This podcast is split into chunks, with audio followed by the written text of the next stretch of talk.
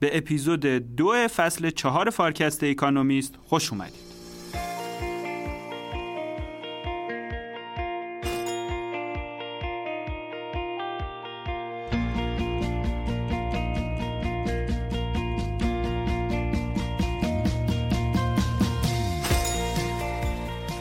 همراهان عزیز فارکست سلام. امروز می‌خوایم به کمک کارشناسامون مجله Economist 9 ژوئیه رو براتون پوشش بدیم. تو فصل چهارم فارکست بر اساس نتایجی که ما از نظرسنجی به دست آوردیم یه سری تغییرات رو تو فرم پادکست دادیم. اول اینکه دوباره به الگوی ژورنالی و انتشار یک بار تو هفته که تو فصل اول و دوم هم داشتیم برگشتیم و دیگه هر روز تو CastBox اپیزود منتشر نمی‌کنیم. دوم اینکه تلاش می‌کنیم یه پوشش گسترده تری رو مقاله های اقتصادی مالی کسب و کار و علم و فناوری مجله Economist داشته باشیم. و سوم هم این که سعی ما بر اینه که اون مقاله هایی رو برای بازگویی انتخاب کنیم که با مسائل و مشکلات کسب و کارات تو کشور خودمون ارتباط داشته باشه و بتونه آموزه ها و بینش های جدیدی رو در اختیار صاحبای کسب و کار کشورمون قرار بده و علاوه بر این روندای مهم فرصت آفرین و تهدیدزا رو برای اقتصاد ایران تبیین کنه. مقاله های منتخب بخش کسب و کار مجله رو دکتر فاطمی برامون میگن. بخش اقتصادی و مالی و دکتر فرهاد نیلی پوشش دادن و دکتر حسین زحمت توضیح مقاله بخش علم و فناوری رو کشیدن.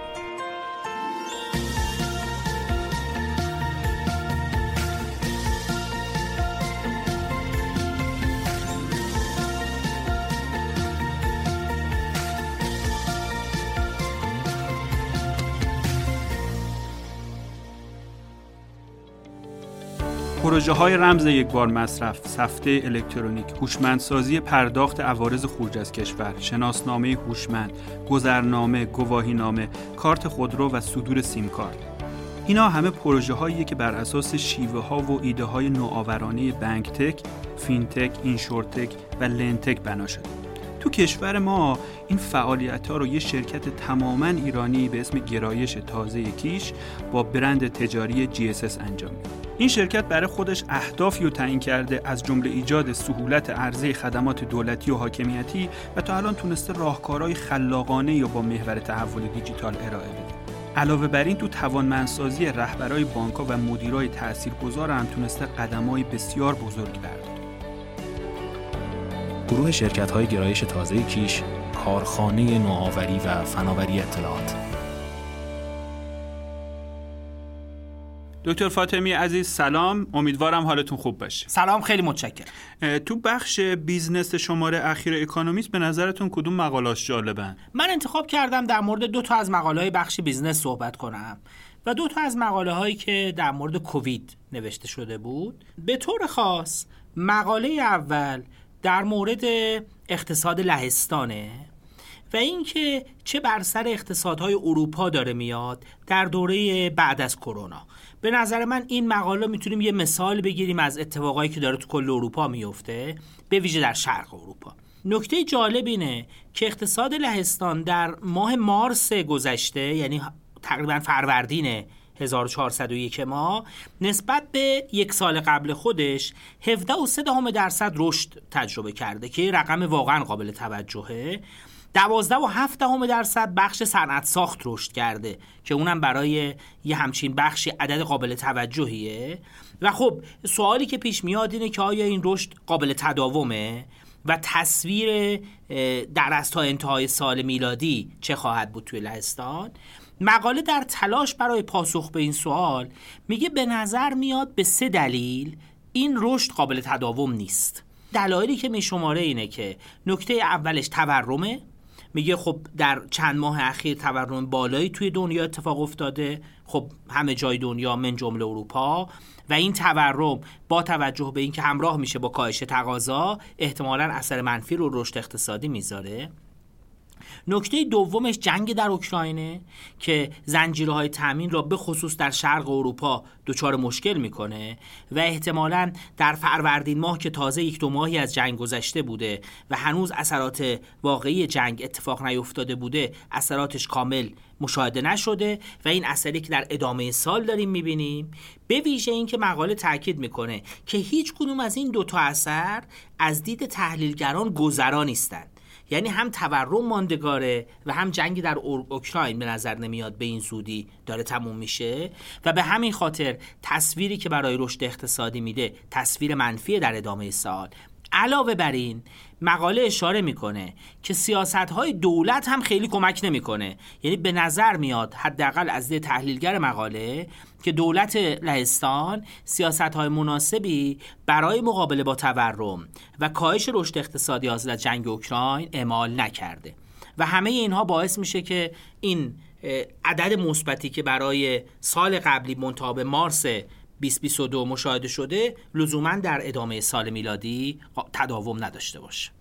دقیقا بعد از مقاله در مورد لهستان که گفتیم تو صفحه 65 اکانومیست یه مقاله ای هست در مورد سرمایه گذاری خطرپذیر تو اروپا و عنوانش هست Venture capitalism in Europe species reborn species reborn میگه موجودی که دوباره داره آفریده میشه. اگه فکر کنیم که به استارتاپ هایی که بزرگ میشن میگن unicorn عملا به یه نوعی مقاله داره اشاره می‌کنه unicorn ا دارن دوباره متولد میشن توی اروپا. و اتفاقی که میفته به این ترتیبه که مقاله مقدمه ای میگه. میگه در سال 2001 بعد از بحران dot-com ا و در سال 2008 بعد از بحران مالی که در از جهان غرب را گرفتار کرد در هر دو دوره استارتاپ ها و venture capital های اروپایی به شدت سختتر از در از رقبای آمریکاییشون ضربه خوردن و خیلی شدیدتر لطمه دیدن. مقاله میگه این بار بعد از بحران کووید اتفاقی که افتاده عملکرد استارتاپ ها و ویسی های اروپایی قابل توجه و مناسب بوده برگشتشون و به طور خاص عملکردشون از رقبای آمریکاییشون بهتر بوده و مقاله تلاش می‌کنه به دلایلی بپردازه که چرا این اتفاق افتاد. جالب خب اون دلایل چیان؟ نکنید ما به این دلایل بپردازیم تو قبلش توجه بکنیم که به هر حال اکوسیستم نوآوری تو کشور ما هم جدیده و توجه به اون دلایل می‌تونه ما هم کمک بکنه که تو همون فضای مشابه می‌خوایم کار بکنیم. دلیل اولی که مقاله برمی شماره اینه که خود سرمایه گذاری بیشتری جلب شده. یعنی عملا میگه یه نتیجه مکانیکی حجم بیشتر سرمایه تزریق شده به این بخش بوده. نکتش هم اینه که میگه سرمایه گذاری های ویسیا در یک سال اخیر توی در از اروپا تقریبا 100 میلیارد یورو بوده. این نتیجهش این شده. تعداد یونیکورن ها یعنی تعداد استارتاپ هایی که ارزش اونا از یه میلیون دلار بیشتر شده توی اروپا رسیده به 150 تا. این تعداد هنوز 13 درصد کل دنیاست. منتها از نظر تعداد و از لحاظ سهم اروپا رسیده به پیک خودش. پس نکته اول این سرمایه گذاری است. مقاله اشاره می‌کنه. هرچند که سرمایه گذاری تو ویسی ها توی اروپا. هنوز یه سوم آمریکاست. مونتا نسبت به سال 2020 دو برابر رشد داشته. یعنی تقریبا سه برابر شده. و این عملا یه اتفاق جدیده که بعد از اینکه بحران اتفاق افتاده هنوز این جریان سرمایه برقراره و داره اتفاق میفته یکی از دلایلی که این اتفاق هست اینه که ویسی های آمریکایی هم به بازار اروپا شدیدا جلب شدن و تنها اونا 83 میلیارد دلار توی اروپا سرمایه گذاری کردن تو سال 2021 پس اولین دلیل اینه که فرایندی که اتفاق افتاده جریان تزریق سرمایه به اکوسیستم نوآوری و به استارتاپ های اروپایی را قطع نکرده نکته دومینه که میگه به نظر میاد این کسب و کارها با تجربه ترم شدن. تقریبا دو پنجم از 38 هزار مدیر استارتاپی که مورد مطالعه قرار گرفتن تو مطالعه که مقاله بهش اشاره می‌کنه قبلا تجربه کار تو استارتاپ های دیگه یا تو بنگاه های با سابقه را داشتن. یعنی دیگه آدمای ما آدمای با تجربه تری شدن توی اروپا. یادمون بیاد که فضای استارتاپی و فضای اکوسیستم نوآوری توی آمریکا خیلی خیلی جلوتر از اروپاست نکته بعدی اینه ویسی های اروپایی حجم زیادی برداشت منابع داشتن تو این سالها یعنی سود سرمایه گذاری داشتن و اونا را هنوز کامل سرمایه گذاری نکرده بودند یعنی از 100 میلیارد دلاری که اونا برداشت کردن تنها 50 درصدش سرمایه گذاری شده. و تصویر سرمایه گذاری آینده ویسی های اروپایی هم تصویر روشنیه. یعنی از یه طرف هم امید هست که این ویسی ها همچنان منابع مالی قابل توجه دارن که تزریق بکنن. و نکته بعدی که اشاره می‌کنه که به نظر من نکته مهمیه تعداد فرشتگان تعداد انجل ها در حال افزایشه. فرشتگان به کیا میگن؟ فرشتگان به صاحبان کسب و کارهای استارتاپی میگن که موفق شدن و پولی رو که از این فضا در آوردن مجددا دارن میان توی استارتاپ ها سرمایه گذاری کنن. میگه عملا پس ما تو فضای استارتاپی یه عامل موفقیت اینه که اینا به اندازه کافی بزرگ بشن که آدمایی که این کسب و کارها رو خودشون ایجاد کردن مجددا بتونن پول تزریق کنن به اکوسیستم استارتاپی ما. و اینا در یه سال گذشته تقریبا 250 میلیون دلار دوباره خودشون تو فضای استارتاپی سرمایه گذاری کردن. و دلایل دیگه ای که میگه عملا میگه ساختار استارتاپ تو اروپا مستحکمتر شدن روباستر شدن و این عملا ریشه دوونده تو اروپا و اروپا هم به عنوان یه قطب استارتاپی در کنار آمریکا و شرق آسیا خودشو داره اینجا نشون میده. های دکتر فاطمی با توجه به این توضیحاتی که شما فرمودید چه تفاوت‌ها و شباهت‌هایی ما می‌تونیم بین اکوسیستم استارتاپی تو آمریکا و اروپا شناسایی کنیم؟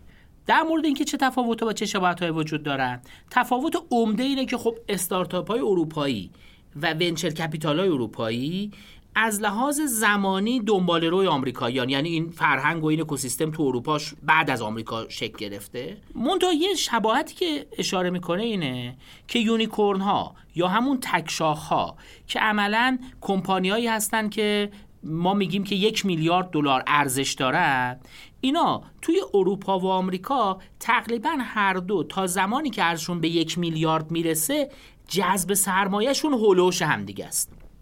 جالبه برای کسایی که توی اکوسیستم ایران هستن بدونن که این عدد توی اروپا و آمریکا تقریبا بین 380 تا 390 میلیون دلاره. یعنی با 380 تا 390 میلیون دلار تزریق سرمایه از ویسیا یه این استارتاپ ها به طور متوسط تبدیل به یونیکورن شدن که یک میلیارد دلار ارزش بازاری پیدا کردن. پس این هم شباهته.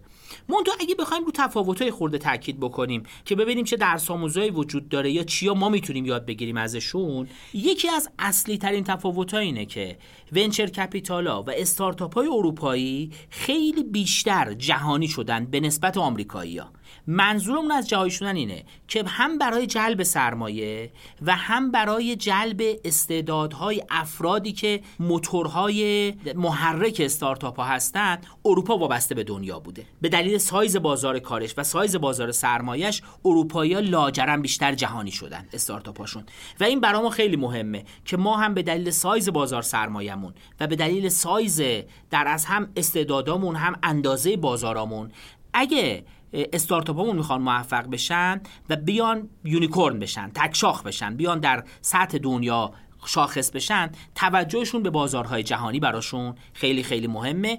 عرض کردم این توجه هم از لحاظ جلب سرمایه مهمه و هم از لحاظ جلب استعدادها و افرادی که می‌تونن استارتاپ ها رو به حرکت در بیارن.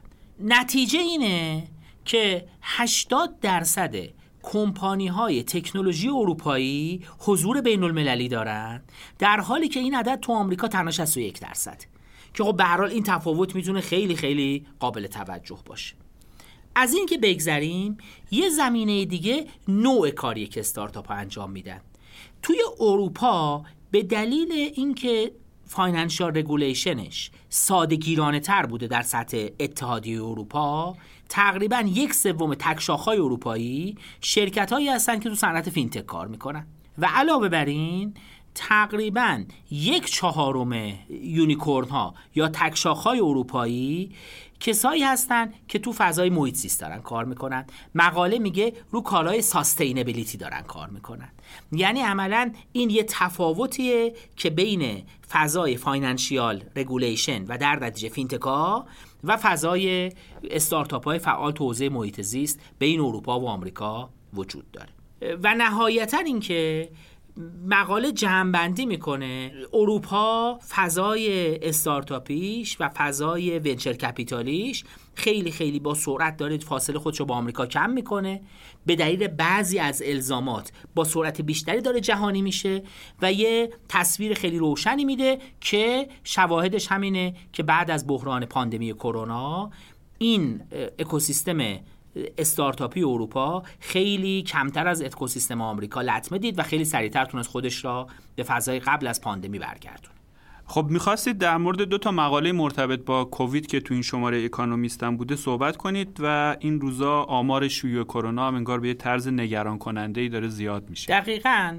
منتها فکر می‌کنم این دو تا مقاله دو تا پیام خیلی مهم داره که من خیلی کوتاه می‌خوام این دو تا پیام رو منتقل کنم. یکی از مقاله ها که تو صفحه 59 اکانومیست اومده عنوانش هست Education Millions of Wasted Minds. ما همیشه در مورد کرونا در مورد wasted lives داریم حرف می‌زنیم. اینجا در مورد آموزش داره حرف می‌زنه و بلایی که کرونا سر آموزش به خصوص آموزش در مقطع زیر دیپلم یعنی در مقطع دبستان و دبیرستان آورد. مقاله اشاره می‌کنه که یونسکو برآورد کرده که در دو سالی که از شروع پاندمی کرونا گذشته تقریبا 153 میلیون بچه در دنیا بیش از نیمی از مدت زمانی رو که باید در مدرسه حضور می داشتن از دست دادن. درسته با ابزار مجازی تلاش شده بخشی از این جبران بشه؟ منتها هممون می‌دونیم که آموزش پایه به صورت چهره به چهره و فردی خیلی خیلی اثر بخشی بیشتری داره. این در اصل نگرانی یونسکو بوده و نکته اینه که این عدد بین کشورهای مختلف و بین مناطق مختلف دنیا خیلی خیلی متفاوت بوده. در حالی که مثلا این عدد برای یه جایی مثل اروپا تقریبا 29 هفته بوده که در اصل ما تعطیلی مدارس را به صورت کامل یا مقطعی داشتیم. عدد برای مثلا جنوب آسیا بوده 73 هفته. یعنی عدد تفاوت خیلی خیلی قابل توجهه. می‌دونیم که در ایران هم ما تقریبا فرصت آموزش چهره به چهره را برای کودکانمون برای بچه های در سن دبستان برای بخش عمده از این دو سال از دست دادیم. به نظر میاد سیستم های آموزشی دنیا برای جبران این لطمه که وارد شده که لطمه قاعدتا هم به آموزش هم به مهارت های اجتماعی و سایر مهارت هایی که بچه ها باید از طریق چهره به چهره تو مدرسه یاد بگیرن در اسبشون خورده باید سیاست گذار فکر بکنن. و از الان مثلا برنامه سه یا پنج سال آموزشی در اصل مدارس به نحوی طراحی و اصلاح بشه که بخشی از این لطمه جبران بشه. به هر حال یونسکو به عنوان یکی از مهمترین ارگان هایی که به این موضوعات تو سطح بین المللی می‌پردازه نگرانی خودش را تو این زمینه بیان کرد. و نکته آخری که می‌خوام اشاره بکنم خیلی تلگرافی و خیلی کوتاه اینه که مقاله‌ای که در صفحه 85 اکانومیست اومده و عنوانش گرافیکال دیتیل کووید 19 واکسینزه که دقیقا مشخصه. در مورد یه گزارش تصویری از واکسیناسیونه اشاره می‌کنه که برآورد میشه. واکسیناسیون بر علیه کووید 19 تونسته تقریبا 20 میلیون نفر را در دنیا از مرگ نجات بده. یادمون بیاد که آمار کشته های کرونا به صورت رسمی تو دنیا الان یه چیزی هولوش 6 میلیون و 300 تا 400 هزار نفره. یعنی برآورد اینه که واکسیناسیون کرونا در مدت زمان خیلی خیلی کوتاه به نتیجه رسید یعنی واکسن تولید شد و در یک سال که از تزریق واکسن ها گذشت برآوردها اینه که سه برابر کشته شده هانی که از ما کرونا داشتیم زندگی ها نجات پیدا کرد. به نظر من این یه تجربه خیلی خیلی مهمه که تو پندمی های آینده قابل استفاده است و اثر واکسیناسیون را می‌تونه ارزشمندیش را برای بیماری های همهگیری از این قبیل بتونه نشون بده. امیدوارم که جهان بتونه این شیوع جدید کرونا رو با اون تجربه‌ای که تو دو سال گذشته در واقع به دست آورده بتونه کنترل کنه و اون فجایع و مصیبت‌های سالهای گذشته تکرار نشه. خیلی ممنونم آقای دکتر عزیز. مقالات خیلی جالبی رو انتخاب کردید و توضیحات بسیار مفیدی هم در مورد اونها برامون دادید.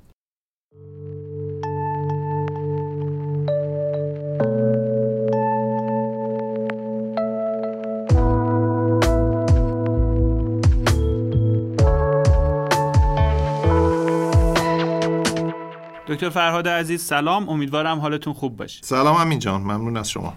چه مقالای جالبی و تو بخش مالی و اقتصادی این شماره اکونومیست دیدین؟ این شماره شش تا مقاله داره تو این بخش finance and economics که من سه تاش به نظرم جذابتر اومد که با شما طرح می‌کنم. مقاله اولی که من انتخاب کردم عنوانش هست Tougher than tariffs که در صفحات 69 و 70 اکونومیست مطرح شده.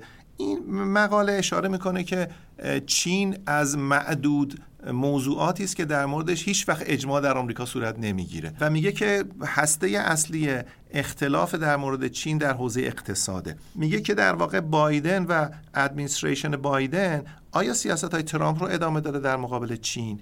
یا نه سیاست ها رو بازنگری کرده از منظر اقتصادی. همش از منظر اقتصادی این رو مطرح می‌کنه و یکی از موضوعات مهم رو میگه بحث تعرفه هاست چون تعرفه ها در دوران ترامپ خیلی افزایش پیدا کرد از نزدیک 3 درصد به 20 درصد رسید و این میراثی است که ادمنستریشن ترامپ برای بایدن گذاشته و الان این یکی از موضوعاتی است که بایدن می‌تونه در واقع روش مذاکره بکنه با چین که تعرفه ها رو کاهش بده یا نه. هر چند اشاره می‌کنه اکانومیست که واقعا اثر کاهش تعرفه ها روی تورم خیلی ناچیزه و اگه همه تعرفه ها رو هم بردارن فقط سه دهم واحد درصد از تورم 8 درصدی آمریکا کاهش پیدا می‌کنه. اما وقتی ما به جای متوسط تعرفه ها راجع به تعرفه تک تک کالا به طور مشخص مثلا نیمه هادی ها صحبت بکنیم نشون میده که چقدر اثر می‌ذاره روی صنایع داخلی آمریکا.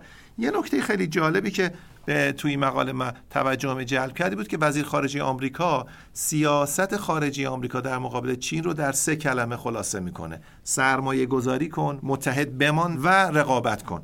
Invest, align and compete. از این سه کلید واژه دوتاش کاملا اقتصادیه. و جنبندی مقاله اینه که دولت بایدن در واقع سیاست ترامپ رو در مقابل چین خیلی تغییر نداده. فقط اینو legalize که در واقع در حوزه هایی که باید مبانی حقوقیش تحکیم پیدا می‌کرد تحکیم داده و همچنین اینو خیلی حرفه‌ای تر کرده. از منظر اکانومیست در واقع یه retreat نیست بلکه یه نوع professionalization ه یه نکته جالبی که این مقاله بهش اشاره می‌کنه اینه که آمریکا در خرداد ماه امسال یه اتحادی رو شکل داد که این اتحاد مرکب بود از هند، ژاپن و ویتنام و تعداد دیگر از کشورهایی که چهل درصد از جی دی پی جهان رو دارن و آمدانه چین رو کنار گذاشت.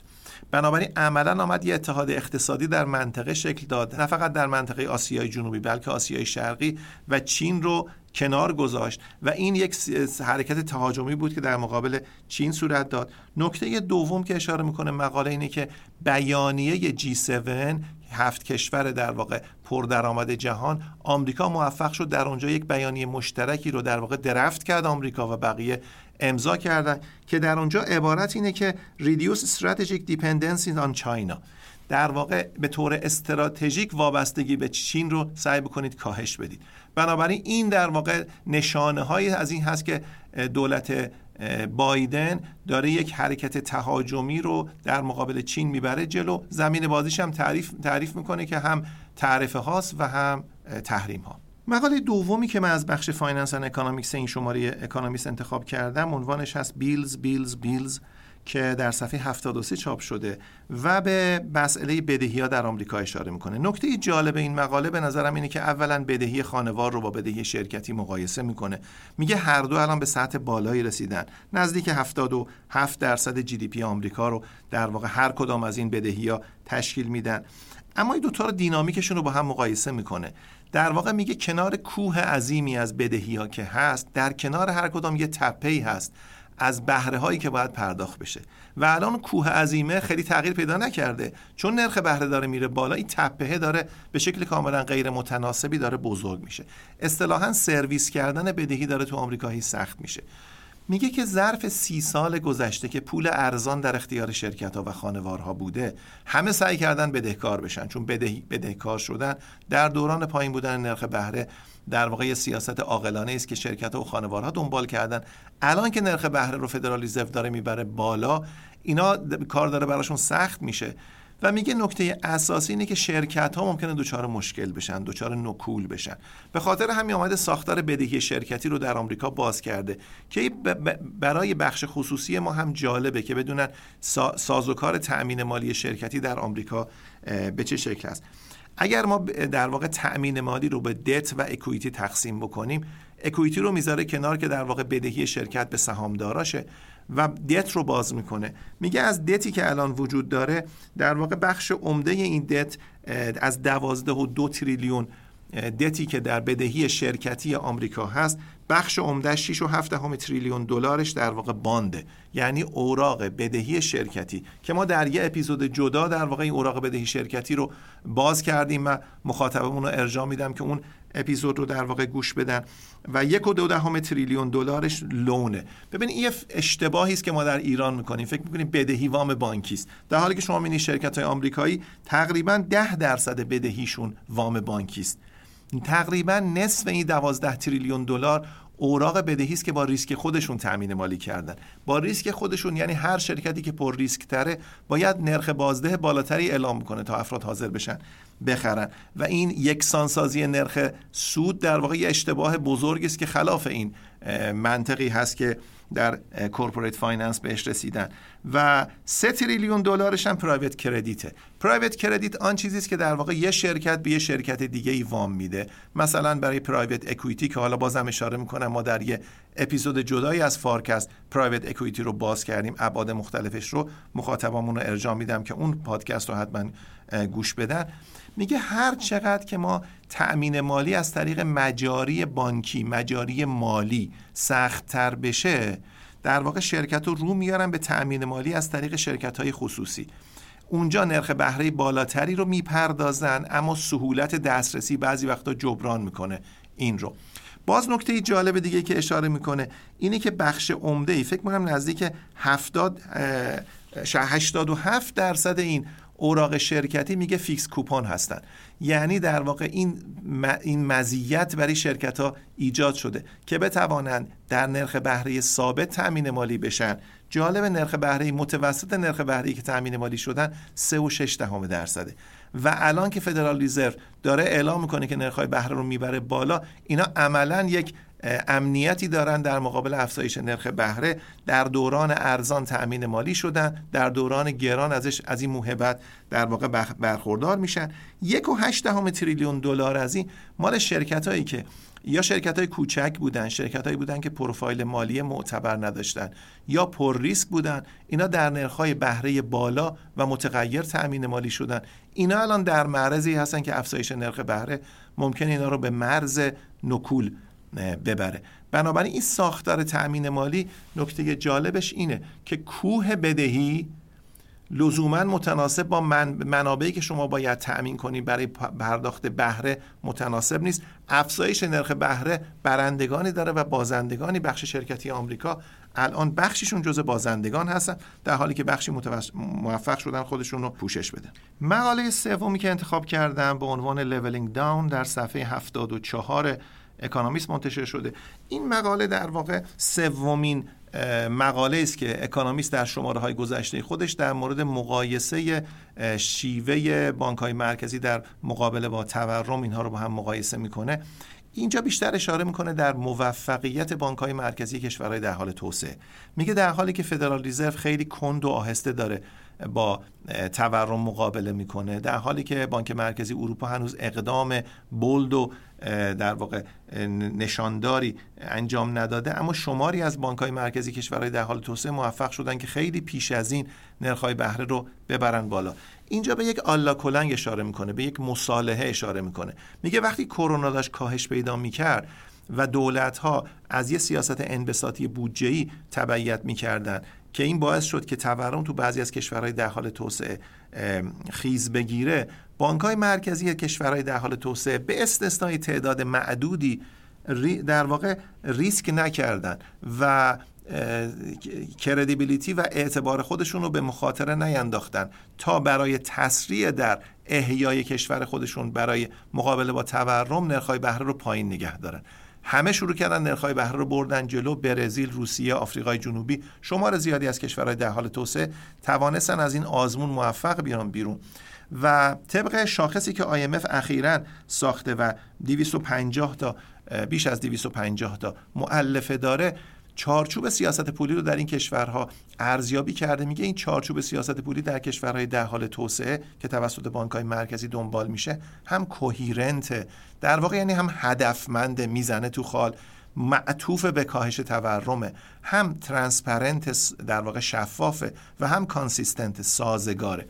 بانک جهانی هم یه یک تمرین دیگری انجام داده. بانک های مرکزی رو ارزیابی کرده. میگه شمار زیادی از بانک های مرکزی کشورهای در حال توسعه موفق شدن.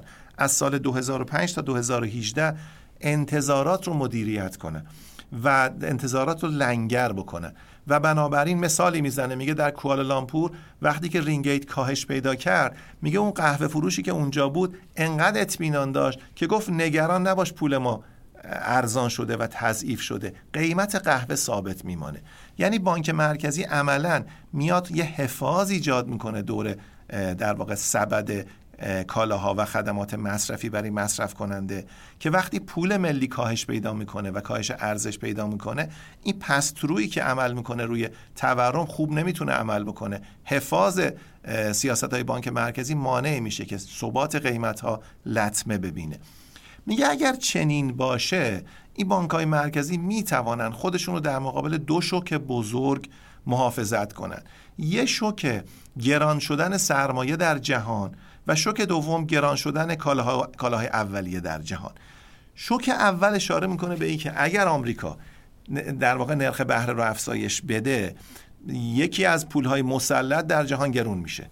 و دلار تقویت میشه. تقویت شدن دلار یعنی دسترسی به سرمایه بین‌المللی رو گرون می‌کنه. دومی که خب قیمت قلات قیمت انرژی افزایش پیدا می‌کنه. میگه بانک های مرکزی تا حدی می‌توانن مانعی بشن که این در واقع سرایت کنه به سبد کالاها و خدماتی که مصرف کننده داره مصرف می‌کنه. به نوعی اشاره می‌کنه در پایان خودش که این کشورها مثل برزیل مثل روسیه مثل آفریقای جنوبی زود شروع کردن خوب شروع کردن با اقتدار عمل کردن. اما هنوز باید صبر بکنن ببینن فدرال ریزرو تا کجا افزایش نرخ رو ادامه میده. لزوما زود شروع کردن بازی به معنی زود پایان دادن بازی نیست.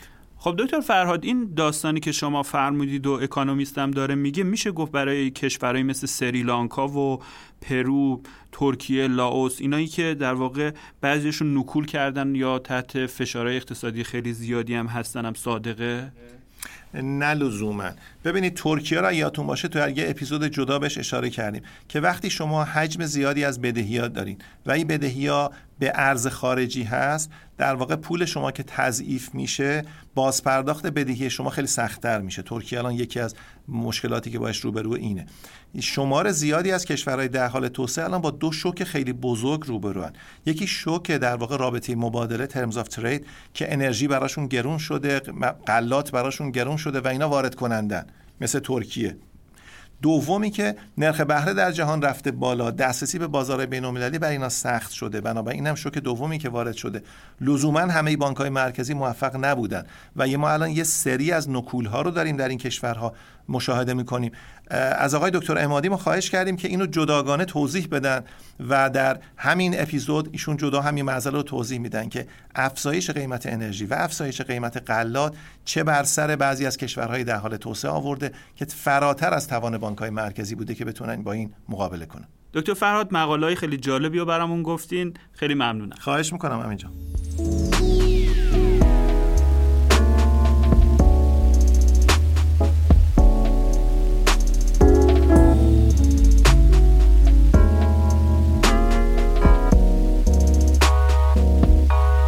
دکتر امادی عزیز سلام. خیلی خوشحالم که دوباره افتخار میزبانی شما رو در فارکست داریم. خیلی ممنون. منم تشکر می‌کنم از شما و عرض ادب و احترام دارم خدمت شنوندای این پادکست. هر روز اخبارهای جدیدی از ناآرامی تو خیلی از کشورهای دنیا مثلا سریلانکا، پرو، هند و پاکستان شنیده میشه و اونا رو یه جورایی انگار ارتباط میدن به افزایش قیمت غذا و انرژی. چرا افزایش این کالاها باعث افزایش ناآرامی تو این کشورهای جهان شده. بر اساس اطلاعاتی که ما داریم تعداد کشورهایی که نارامی های محلی و منطقه درشون انجام میشه به مراتب بیش از تعداد کشورهای یا شمار کشورهایی که در اخبار میاد. نکته خیلی مشخص اینه که چون این مباحث اقتصادی اخیر جنگ اوکراین و کووید تاثیر جدی گذاشته بر روی مواد غذایی و انرژی و طبعا طبقات فقیر و کم درآمد دنیا هم به دلیل افزایش قیمت مواد غذایی و درصد زیادی از سهم بودجه خانوارشون که برای مواد غذایی و برای انرژی صرف میشه تاثیر جدی و فشار سمگینی رو به خانوادهای کم درآمد این کشورها آورده. که البته بعضیش در اخبار میاد در جراید آمده و بخشی از اینها منطقی است و محلی است و خاموش شده توسط دولت ها ولی چیزی که مسلمه تاثیر اصلی تحلیلایی که نشون میدین که تاثیر این گرانی ها و تورم بر مواد غذایی و فشار جدی بر طبقات ضعیف و فقیر جامعه است که تنها رایی که برای اعتراض دارن طبعا بیرون آمدن و نارامی های سیاسی و تظاهرات است. یک سوالی که برای من به وجود اومده اینه که خیلی از کشورها هستن که سالها با تورم در واقع درگیرن و دست و پنجه نرم می‌کنن. اما این مسئله تورم این مسئله اقتصادی آنچنان ابعاد اجتماعی و سیاسی تو کشورهاشون به وجود نمیاره. الان چه فرقی بین این تورم ناشی از افزایش قیمت غذا و سوخت با اون تورمایی که ابعاد اجتماعی و سیاسی ایجاد نمی‌کنه هست؟ به سه دلیل که اشاره خواهم کرد در واقع باعث شده که این تورم تاکید اصلی و فشار اصلیش بر مواد غذایی در مرحله اول و به خصوص مواد غذایی مورد احتیاج خانواده فقیر یعنی غلات نان برنج ذرت و امثال همه که در واقع قوت لایموت جامعه فقیر رو در واقع تامین می‌کنه و قطعا این فشار سهم زیادی از درآمد خانواره ها رو به خصوص بعد از بحران کرونا که کشور در سطح ملی با مشکلات روبرو هست اقتصاد هم در حال ریکاوری و بهبود احیا بود که با جنگ اوکراین در واقع روبرو شد. اینا در واقع سهم تورم در مواد غذایی و به خصوص غلات رو افزایش داده و فشار جدی بر گرده خانواده های فقیر آورده و طبیعیه که تنها راهش بروز اجتماعی و ظهور اجتماعی و نارامی های اجتماعی و امنیتی برای این کشورها ایجاد کنه. خب الان کدوم کشورها بیشتر در معرض این ناآرامیان تو دنیا؟ اگر بخوایم جغرافیایی بگیم شاید تمام دنیا. یعنی شما در آمریکای لاتین به شدت این بحث رو می‌بینید. در حتی خود آمریکا در رابطه انرژی اعتراضات مردم رو می‌بینید. در بخشی از اروپا از طرف خانواده کشاورزان و طبقات کم درآمد این رو می‌بینید و بیشترین فشار رو ما می‌تونیم بگیم در شمال آفریقا است کشورهای فقیر آفریقایی و کشورهای خاورمیانه و نیریست شرق نزدیک و جنوب شرقی آسیا و آسیای مرکزی. یعنی در واقع می‌بینید این مشکل یک مشکل تقریبا مثل کرونا یک پندمیک شده یک اپیدمی شده که فشار بر محصولات مواد غذایی به دلیل جهانی شدن تجارت به دلیل رد و بدل و تجارت های زیادی که در دنیا انجام میشه این در واقع فشار جنگ اوکراین و محدودیت مواد غذایی و تجارت مواد غذایی تاثیر خودش من می‌تونم بگم در تمام دنیا گذاشته. اما در کشورهای مختلف این درجه و میزان تفاوت داره. کشورهایی که فقیرترن از نظر منابع و در واقع بیشتر جذب اقتصاد جهانی شدن در این حالی که فقیرن و یک حکرانی خوب در کشورشون حاکم نیست.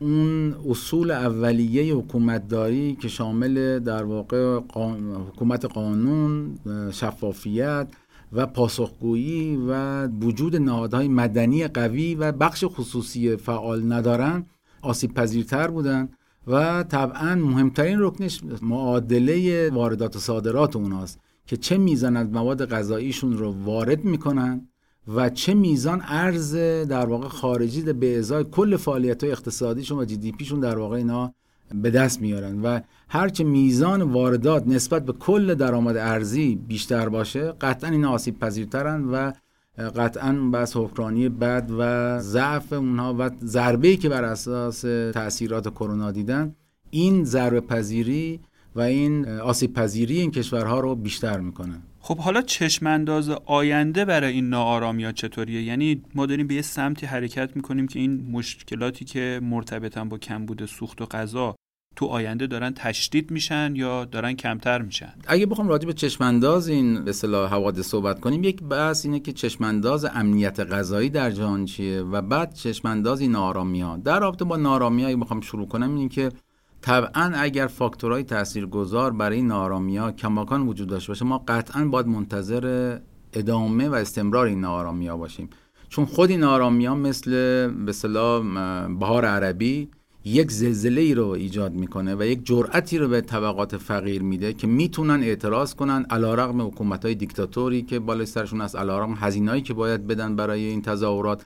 ولی چون می‌بینن تنها راه شنیدن صداشون در رسانه ها و توسط سیاستمدار و حکومت هست قطعا این ادامه پیدا خواهد کرد. تا زمانی که اون فشار بر مواد غذایی و در واقع اصلی ترین نیاز غذایی این طبقه فقیر وجود داشته باشه. پس قطعا ما باید بریم سراغ امنیت غذایی. اگه بخوایم این مشکل رو حل کنیم. در رابطه با امنیت غذایی برآوردهای مختلفی هست توسط سازمان های مختلف. اما اگه من سراغ سازمان ملل و به خصوص سازمان خاربار و غذای جهانی یعنی فاو و ایفاد و WFO که مسئول تأمین غذای برای فقرا هست. برم برآوردها اینو میگه که ما امسال یعنی سال 2022 میلادی با مشکل جدی دسترسی به غذا روبرو خواهیم بود. توربولانس هایی که در تجارت وجود داره به خصوص بعد از کرونا و بعد از شروع جنگ اوکراین. این حوادث متاسفانه باعث عدم دسترسی مناسب به مواد غذایی تجارت آزاد و تجارت ساده و آسان بین کشورها میشه و طبعا تاثیر خودش روی قیمت ها و به خصوص قیمت قلات یعنی گندم و جو و برنج و حتی ذرت و بقیه غذاهایی که غذای اصلی مردم هست می‌گذاره.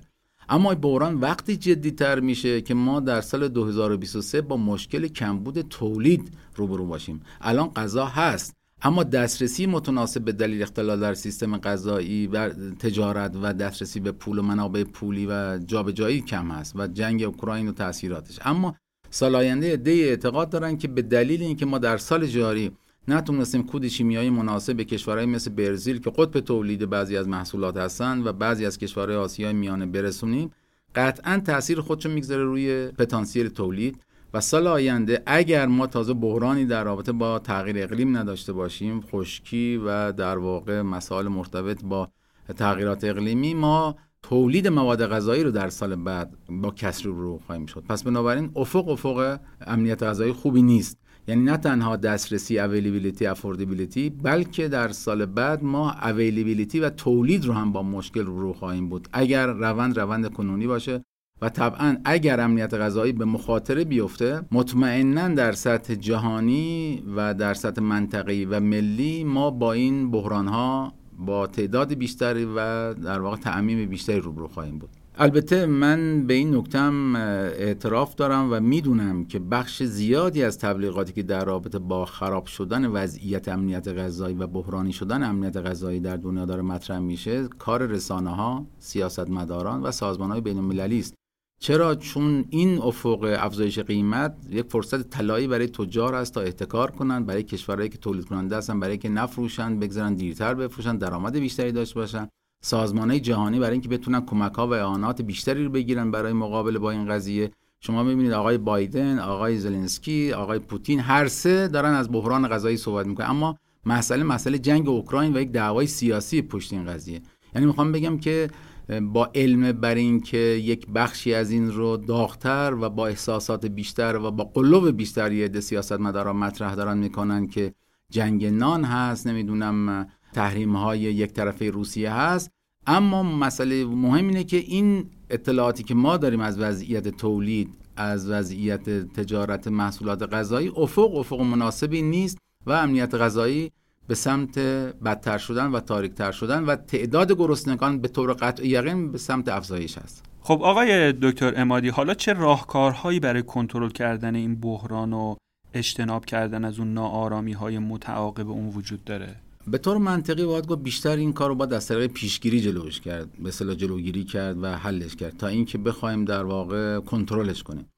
اما در سطح جهانی یک توصیه‌ای که همه سازمان بین المللی می‌کنن اینه که ما باید علیرغم جنگ اوکراین و مشکلات سیاسی و تحریم هایی که وجود داره باید تجارت آزاد بین کشورها رو بگذاریم برقرار باشه تا جلوگیری از تجارت افزایش بیرویه قیمت ها رو در بخش ایجاد نکنه و بعد همون کشوری که صادر کننده ضرر کنه هم کشور وارد کننده یعنی تجارت آزاد و روان بودن به اصطلاح ارتباطات تجاری علیرغم همه دعوای سیاسی باید بگذاریم به جریان ادامه پیدا کنیم. چون در لانگ ترم و بلند مدت به نفع همه کشورهای جهان است و حتی اون کشورهایی که در معرض تحریم قرار دارن. مسئله دوم چتر امنیتی غذایی برای طبقات در واقع فقیر و گرسنه جهانه این هم جز وظایف دولت ها و سازمان های بین المللی است که ضمانت کنن این رو چون هیچ چیز جای غذا رو نمی‌تونه بگیره. یعنی در واقع سبد غذایی و نیازهای حداقل غذایی طبقه فقیر اگه تامین نشه قطعا سر به شورش خواهد گذاشت. و ثابت هم شده که با توجه به مسائل اخبار و اطلاعاتی که در جان هست جرأت مردم برای به خیابان آوردن نیازهاشون خیلی خیلی بیش از قبله. و باید ما سعی کنیم اون چتر امنیتی حداقل غذای طبقه فقیر رو با تمام شرایط هر کشوری تأمین کنه تا به اون نارامی های اجتماعی و سیاسی تبدیل نشه چون این نارامی هم مثل تبه.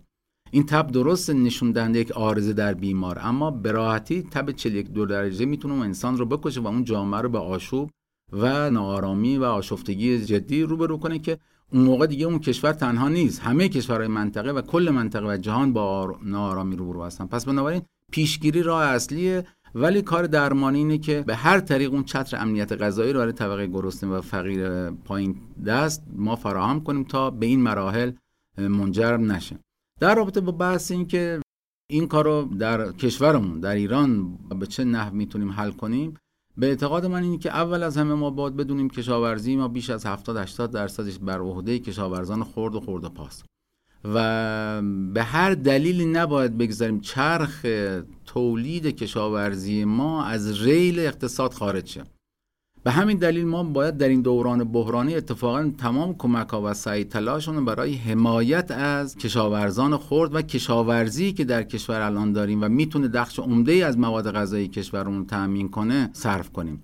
به جای اینکه سوبسیدا به سمت مصرف کننده مصرف کننده شهری طبقه متوسط و ضعیف باشه می‌تونه کمک کنه به کشاورزی و کشاورزی تامین کننده امنیت غذایی ماست. بنابراین حمایت از کشاورزان به خصوص کشاورزان خرد و خرد و پاک کم خودشون بالقوه می‌تونن جز گرسنگان و فقرا باشن و همین که جز مولدا و تولید کنندگان باشن این با یک تیر دو نشان زدنه. یعنی هم شما طبقه ضعیف رو حمایت می‌کنی و همین که طبقه ضعیفی که می‌تونه به تولید کننده و برای قوت اقتصاد ملی و توانمندی و در واقع استقلال غذایی اون کشور کار کنه. فعالیت این فعالیت های حمایتی مثل تامین نهادها سر وقت و با قیمت مناسب بذر نهال سم کود حتی بیمه کشاورزی اینا باعث میشه ریسک تولید در کشاورز پایین بیاد. ثابت شده در کشورهای جهان که در این بحران ها وقتی که ضربه به کشاورزان خورده پا می‌خوره و اینها رو از ریل اقتصادی و از ریل تولید خارج می‌کنه اینا به حاشیه نشینا و فقرای شهری تبدیل میشن و به هیچ وجه دیگه بر نمیگردن به اون چرخه تولید. و می‌تونه ضربه بزرگی باشه به اقتصاد کشور ضربه بزرگی باشه به عدالت اجتماعی در اون کشور توزیع ثروت. بنابراین سعی اصلی باید این باشه که در این شرایط بحرانی هدف اصلی حمایت از تولید باشه حمایت از تولید کننده به خصوص تولید کننده کوچک و به خصوص فعالیت های حمایتی و تحول سیستم سوبسید و یارانه ها به سمتی که برای تولید کننده و تولید کننده خرد کمک محسوب بشه نه صرفا طبقه مصرف کننده این چرخش ها یک مجموعه و یک بستایی هستند که در دوران بحران و در دورانی که ما در سطح جهانی و منطقه با مشکل در واقع امنیت غذایی روبرو هستیم می‌تونه تضمین کننده هم تولید باشه هم امنیت غذایی کشور باشه و هم در واقع جلوگیری از نارامی های اجتماعی و مشکلاتی که گفتم مثل یک تب به راحتی می‌تونه به کما و در واقع به آشفتگی و در واقع کاوس تبدیل بشه. آقای دکتر امادی عزیز بسیار ممنونم. توضیحات بسیار خوبی در مورد مقاله بود و سپاس از وقتی که برای فارکست گذاشتیم. منم تشکر می‌کنم و امیدوارم این صحبت ها بتونه مفید باشه برای شنوندای عزیزمون.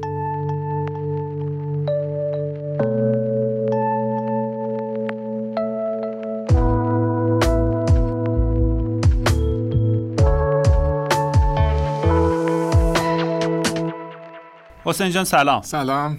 بخش علم و فناوری این شماره اکانومیست فقط انگار یه مقاله داره نه؟ بله درسته. یه مقاله نسبتا طولانی توی استاندارد اکانومیست که مقاله به اصطلاح علمی هم هستیم اگه بخوایم بین علم و فناوری تفکیک قائل بشیم.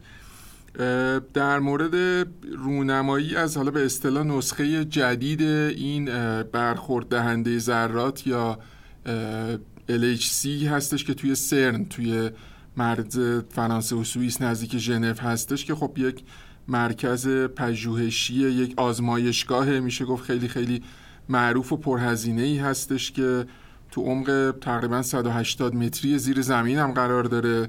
کارهایی که اونجا می‌کنن این هستش که در واقع میان ذرات بنیادی فیزیکی رو مطالعه می‌کنن و میدانها رو در واقع خیلی فیزیک بنیادی هستش که توضیح دهنده ساختار عالم میشه گفت هست. یه سه سال و نیمی اینجا در واقع یه جورایی تعطیل بود. در واقع داشتن روش عملیات تعمیرات به اصطلاح اسمشو بشه گذاشت تعمیرات انجام می‌دادند و یک سری امکاناتی بهش اضافه می‌کردن تا این نسخه سومه یا اجرای سوم ران سه بهش میگن اصطلاحا.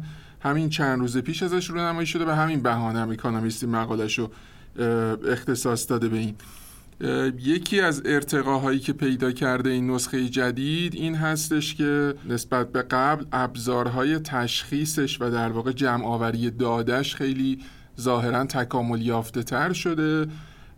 نکته ای که حالا یه ذره اینو شاید بتونیم دید کاربردی بهش بدیم این هستش که در واقع پیش بینی میشه. ممکنه دانشمندا بتونن یه مختصات جدیدی از ذرات و میدانها به دست بیارن.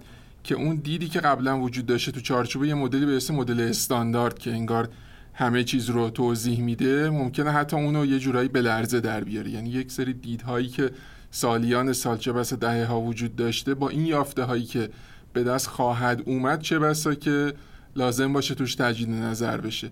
این جزء چیزاییه که خب ده سال پیشم بود که این ذره هیکس که خیلی معروف شده بود کشف شد. درست تو ده سالگی کشف اون ذره این رونمایی انجام شده. احتمالا اتفاقی هم نبوده. خواستن شاید همزمان هم بکنن. این اون مقاله هستش که حالا با جزئیات بیشتر اکانومیست بهش می‌پردازه. منتها من حالا در راستای این که حالا می‌خوایم تمرکزمون رو مواردی باشه که جنبه کسب و کاری دارن این موضوع راستش می‌خوایم که رهاش بکنیم.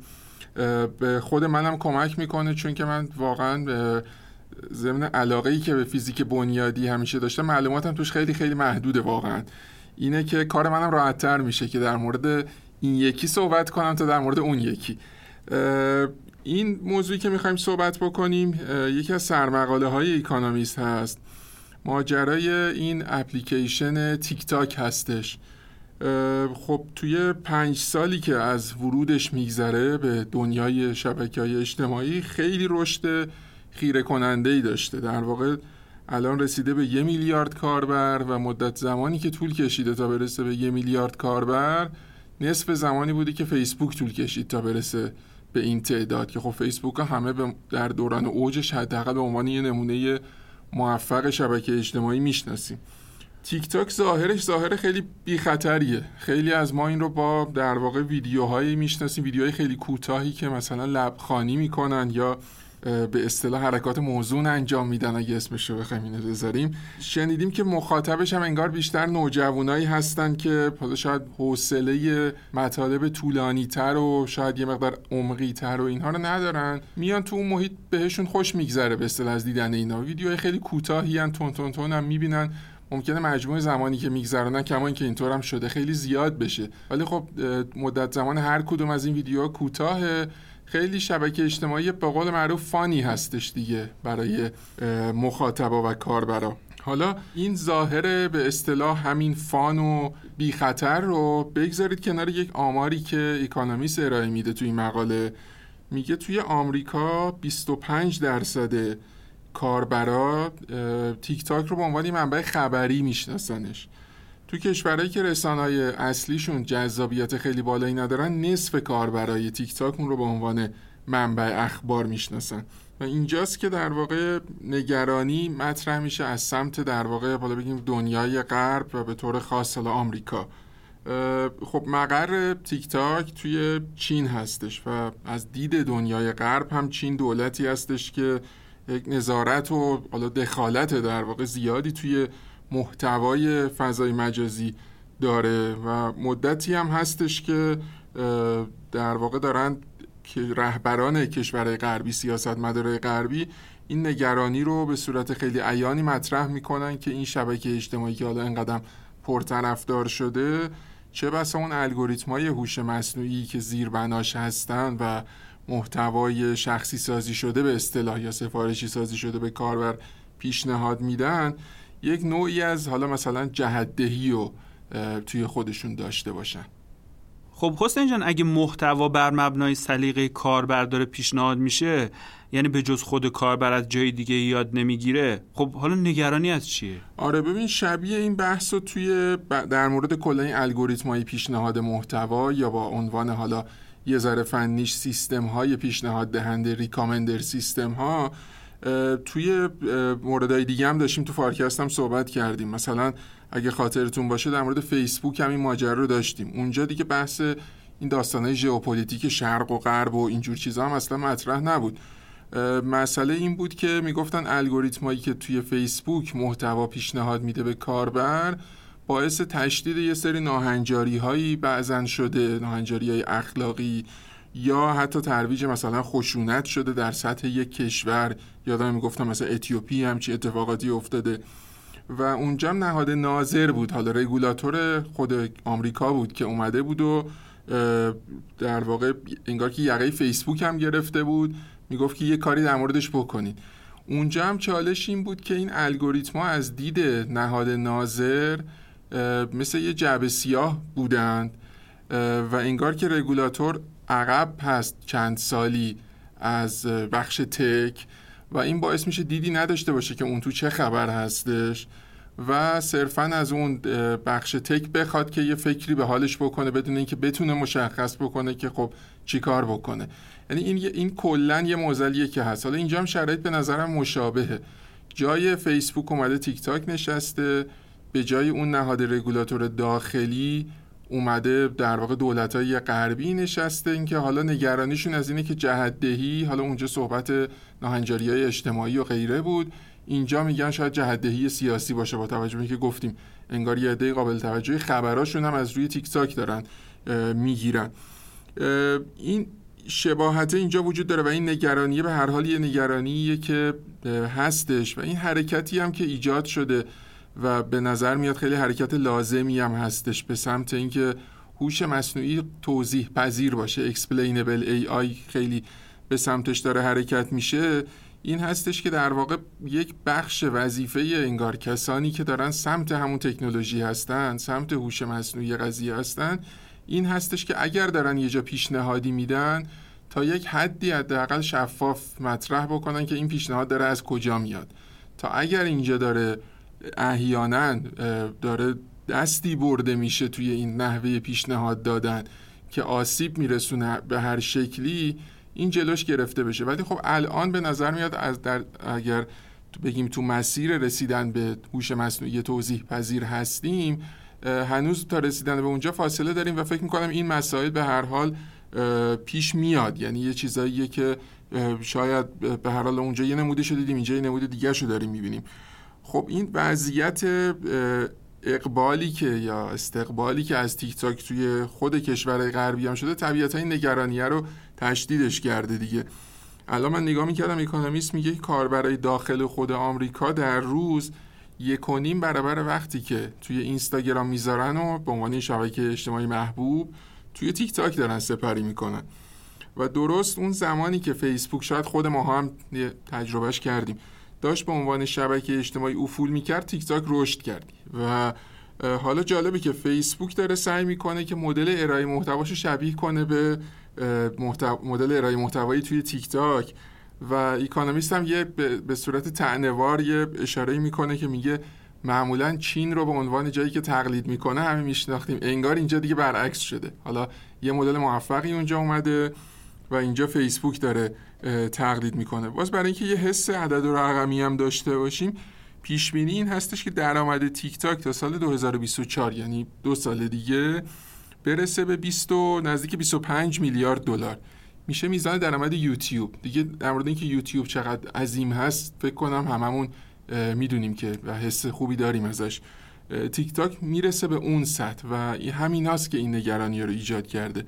جالب دونالد ترامپ هم ظاهرا اواخر دوره ریاست جمهوریش تلاش کرده که اون شرکت مالک تیک تاک که شرکت بایت دنس شرکت خیلی معروفی هم هست سعی کرده مجاب کنه که کسب و کار داخل آمریکاش رو بیاد بفروشه به یه شرکت آمریکایی که البته حالا شاید شبیه یه سری کارهای دیگه که می‌خواسته بکنه نه موفق نبوده. حالا نسبت به اون موقع الان داره اکانومیست میگه نسبت به اون موقع که ترامپ می‌خواست این کار به انجام برسونه و نشد اندازه تیک تاک دو برابر شده.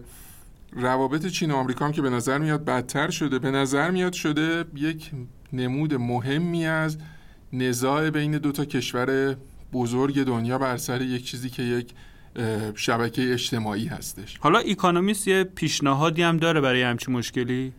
خب ایکانومیست موضعش به دولت غربی نزدیکه دیگه. یعنی اینو این به نظر میاد که خیلی مشهود هست توی چیزی که مطلبی که نوشته. میگه که پیشنهاد می‌کنه به تیک تاک که استقلال خودش رو از دولت چین بیاد ثابت بکنه.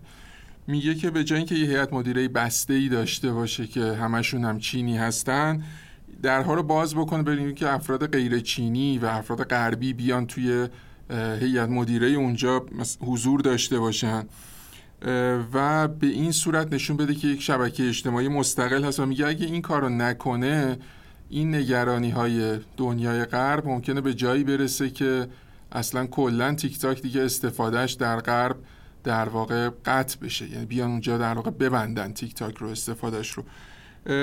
به هر حال به نظر نمیاد با این آمارایی که ما داریم می‌بینیم از استقبالی که از تیک تاک شده در از جمله در شاید به طور خاص در کشورهای غربی به نظر نمیاد که کاربر معمولی که توی اون کشورها هستش خیلی خوشحال بشه از یک همچین اقدامی که مثلا بخوان کشورهای غربی انجام بدن. از اون ورم تیک تاک اگر بخواد فعالیتش رو تو همون چین به سمتی ببره که هیئت مدیره غیر چینی داشته باشه و اینا ما هم دیدیم دیگه دولت چین هم خیلی شوخی نداره با شبکه اجتماعی نمونه کاراشو در مورد علی بابا و غیره هم دیدیم. چه بسا دیگه فعالیت تیک تاک رو در خود چین هم از بین ببره. جمعیت چین هم که جمعیت خب خیلی بالایی هستش در نتیجه به نظر میاد که به نظر نمیاد که پیشنهاد اکانومیست بخواد جامعه عمل بپوشونه ولی به هر حال چیزی که مطرح می‌کنه اینه. میگه یه مقدار بازتر برخورد بکنید نسبت به عمل کرده خودتون. ممنونم حسین جان. این مقاله خیلی مقاله جالبی بود و به نظرم می‌رسه که رقابت بین چین و غرب حتی تو شبکه های اجتماعی هم داره حسابی داغ میشه. بله به نظر میاد اینطور باشه. سلامت باشی. ممنون از شما.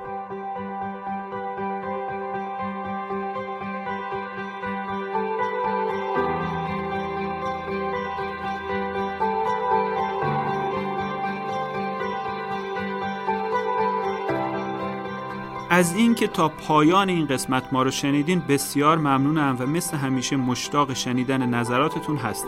فارکست با طراحی و برنامه ریزی شرکت مشاور مدیریت رهنمان در استودیو دانشگو تولید میشه و شما می‌تونین پادکست های ما رو تو پلتفرم های پادگیر مثل کست باکس، اپل پادکست، گوگل پادکست و اسپاتیفای بشنوید. ضمنا ما قصد داریم محتوای مکملی رو هم تو شبکه های اجتماعی مثل اینستاگرام، لینکدین و تلگرام منتشر کنیم. پس ازتون می‌خوایم ما رو تو این شبکه هم دنبال کنیم. من محمد امین نادریان هستم و روزهای خوب و خوشی رو براتون آرزو می‌کنم. خدا حافظ